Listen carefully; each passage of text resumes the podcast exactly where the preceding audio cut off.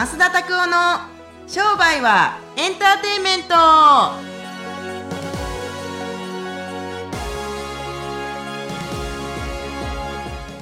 Welcome to 商売はエンターテイメント。はい、はい。今週も始まってしまいましたけれども、はい、だいぶ暑くなってきましたね。だいぶ暑くなってきたね、はい。い、や暑いわほんま。確かに暑い。何を最初言おうとしたんですか今いやいやあのいつも こう始めるときにあの特にそんな今回はこの題でいきましょうみたいなってそんな無茶苦茶ないじゃないですか、はい。だからそういう中でどういうことをこうシミュレートしていきながらこう喋り始めるのかなって思って今ちょっとそれを聞こうと思ったんですよ。あ本当ですか、まあはい。あのうーんやっぱ季節感はちょっとあるんじゃないかなとは思いますね。例えば5月だったら6月だったらこれとかっていう感じ。で暑いですねとか梅雨ですねとか。天気のね話とかがやっぱお客さんと話すの無難な感じなんで。あの一人一人のお客さんとか患者さんのことについて結構やっぱり知りますか？知るように努力しますか？でも何が好きかとか何の話題はよく反応するかとかっていうのはやっぱ分析じゃないですけど、はしてますね。仕事の話するとなんか浸透してるけど家族の話するとすごい盛り上がるとかですね。っていう感じでなんか楽しい空間だし体も良くなるしっていうのはちょっと心がけてるようにしますね。心も体もリラックスして終わるみたいな感じでは心がけてますね。ああなるほどねなんか頑張って喋らなあかんっていうよりもこの人こういうこと喋ったりすると乗ってくるんだなっていう話題がとっても大事ですよね。そうですね。そう。じ実際いかがですか？結構あの、まあ、MSD の増田塾の特にこうメンターのクラスではだいぶあのなんですかねこう地図みたいな感じで今日話すことを考えていらっしゃいますけどなかなかこう同じこうあ今日やってなかったとか今日は違うこと全然話したって言われることがたまにあったりするんですけどやっぱその雰囲気とか今日のなんですかね来てる生徒さんのこう感じを見てそのレスポンスを感じてやっぱ話す内容とかも変えてるんですか？お客さんに聞くね、あもちろん原稿は考えてくるしスライドでもやってたりするけどあんたプロフェッサーのコース入って俺がスライドちゃんとやった時なんか見たこと一回もないやろ。まあ大変失礼ながらですね。恐縮では失礼やお前。恐縮ではありますが。あのねそんなことね僕は重要じゃないと思ってるんですよ。あのね授業やけど、はい。正しいことを知る授業じゃないんですよ僕は正しいことを知らせるよりも発見する楽しさのこの授業であってほしいなと思うんですよね、何かここから何かを発見する。例えば値上げって言ったってあのこうやって値上げすればいいんですよ。例えば例えば4なんなんぼかっていうのを店内にこうやって貼っとけばいいんですよでももう話終わっちゃうんですよね、面白いエピソードだったりとか、はいはい。バックグラウンド要するに背景にある答えだったりとかっていうことをいろいろ話してたりすると時間なくなってくるんですよ。例えばこのポッドキャストでさえもこれ喋りながら行きますねっていうことよりも、はい。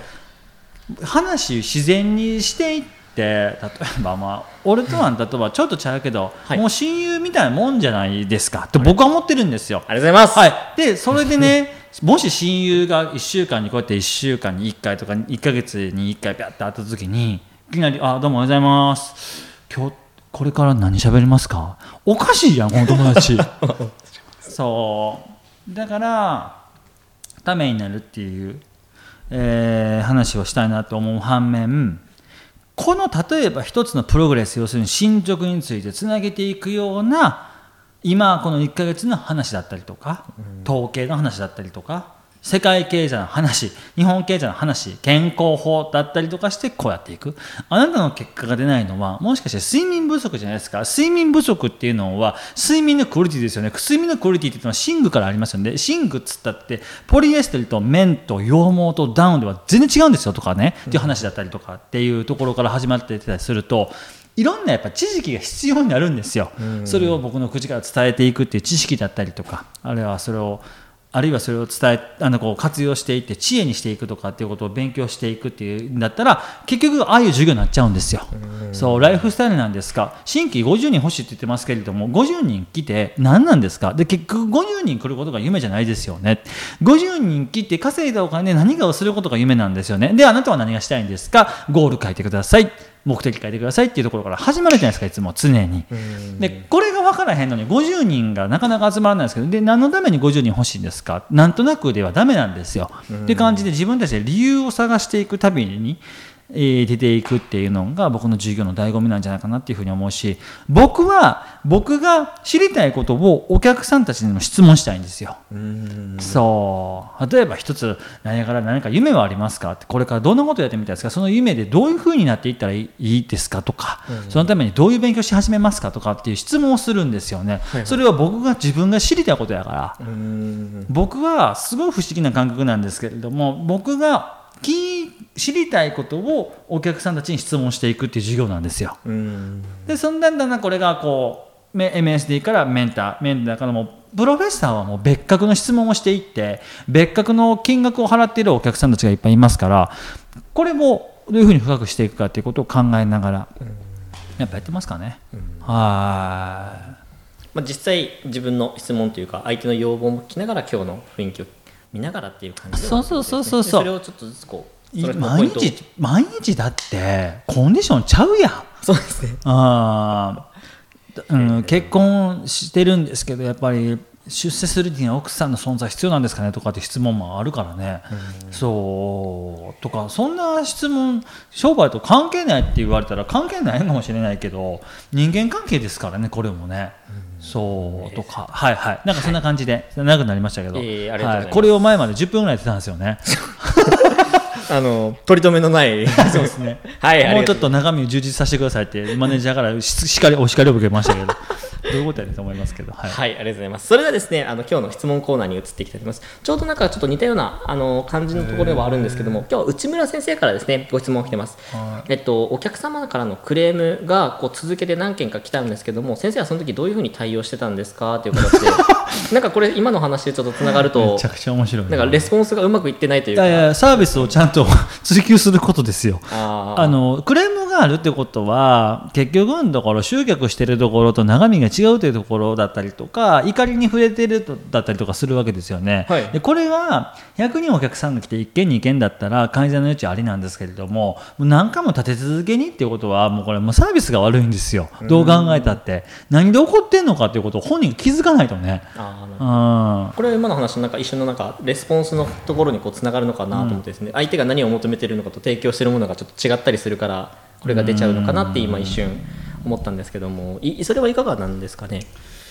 あー何でクレームもら何のクレームかによるよるよね。うん広告にこれって書いてたんですけどなんでこれとこれないからなんでなんですかね、みたいな、はいはい。なんかすごい日本で絶品のカレーライスとか聞いてきたんですけれどもなんかカレーライスじゃなくてハヤシライスで出てきたんですけど クレームにもならへんわと思いますけどあの結局のところ僕リピーターが少ないっていうのはサービス内容が悪いと思ってるんですよ。うん。もちろんカウンセリングとかもあるかもしれないですけれども、はい。なので立て続けに続くのを多分宣伝してることとサービス内容の実際だからけ理想と現実が違うんじゃないのってだけ。うん。ギャップがあるんじゃないのかな。あじゃあその対応としてはじゃあそこをちょっと見つけることを深掘りしていかないとどうにもこうにもならないっていう感じですかねお客さんたちのクオリティが悪かったりしてもダメですよね。お客さんのクオリティが悪いプラス客がこんな人来いっていうことをちゃんとあのなんか明確に言ってないと、点でバラバラなわけだからつきますからね。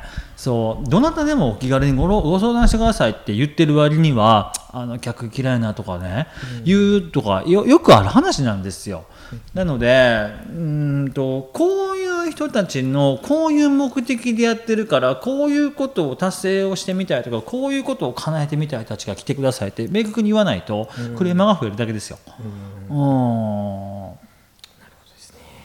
えーまあ、ぜひですね、まあ、実際にやっぱりお客さんとのヒアリングじゃないですけどちゃんと何がクレームにつながってるのかっていうのをちょっとこうスポットとして当てていってちゃんと見つけないとどうにもちょっとクレームの対象がどういうふうなですねクレームにつながってるのかっていうのをですね分類分けしてやっていかないといけないのかなと。普通にこれクレーム来た時にななんで怒ってるんですかって大変申し訳ございませんって言うのもいいけど、はい。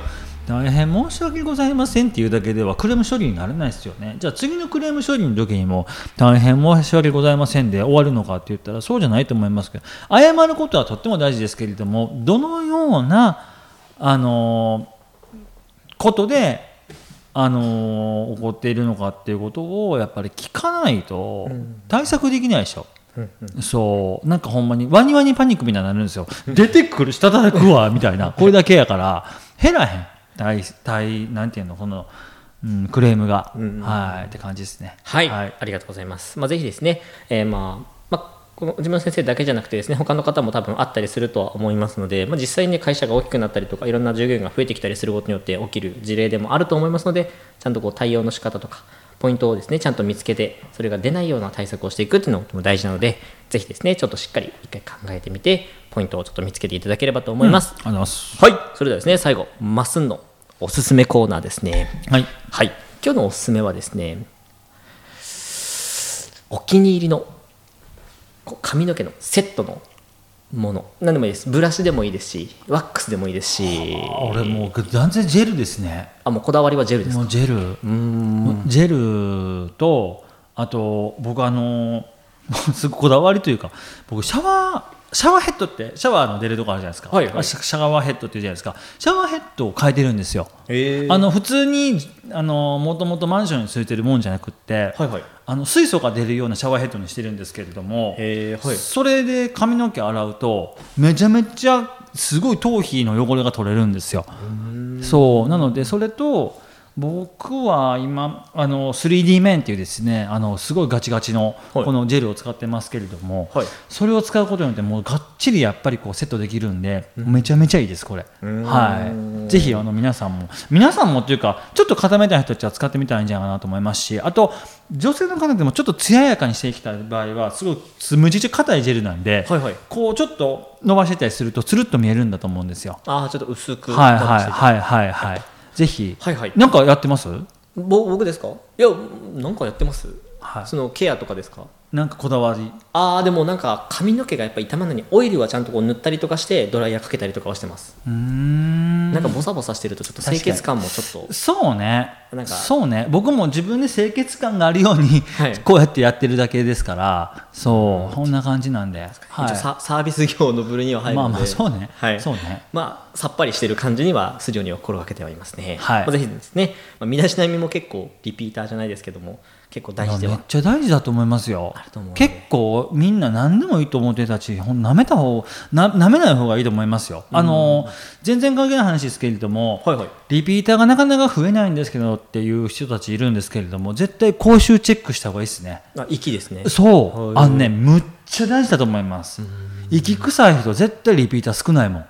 俺もう何万人と見てきたけど、はい口臭きつい人たち、難しい、リピータへえー。うん、あやっぱ次にもう一回会いたいと思わないっていう感じなんですか？だって、臭いのには勝てないですよ。まあまあまあまあ、まあ、確かにそうあの何とも言えないですいや、だって、むちゃくちゃ口が臭いのに次も会いたいと思えない。まあまあまあまあ確かにそうですねお客さん側からだから歯磨きもそうやし、は歯医者も行かなあかんしいろんな口臭ケアした方がいいんですよね。えー。いや確かにそれはあるかもしれない。ダイヤモンドでも入れときますか？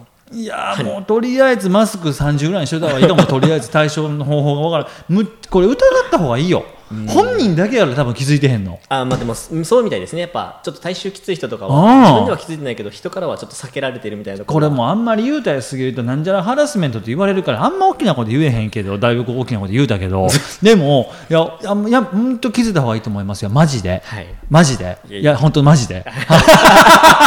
い。や賛同推しですからねあいやほんまにある。はい。はい。俺がそれで何回も行かへんくなった店いやあるからああ気ぃつけた方がいいマジで。いやいやでもこれはお客さんの目線で確かにそれはあるっていうことなのでまあぜひですね、まあ、見た目も大事ですけど実際、ね、口の口臭だったりとか体臭っていうのもすごい大事なので、はい、そういうところも身だしなみのですね清潔感をチェックしていただくのもとても大事なんじゃないかなと思います。はい。はいありがとうございます。はいそれではですね本日も聞いていただきましてありがとうございました。さ毎週火曜日にですね新しいものが更新されますのでぜひですね毎週新しいもの早く聞きたい方はですねあの登録ボタンをチェックしていただければと思います。またですね、今 YouTube と Instagram でですね、随時たくさんですね、動画を更新しておりますので、ぜひ勉強がてらちょこっと見るのもいかがかなと思います。はい。はい、それではですね、また来週お会いしましょう。さよなら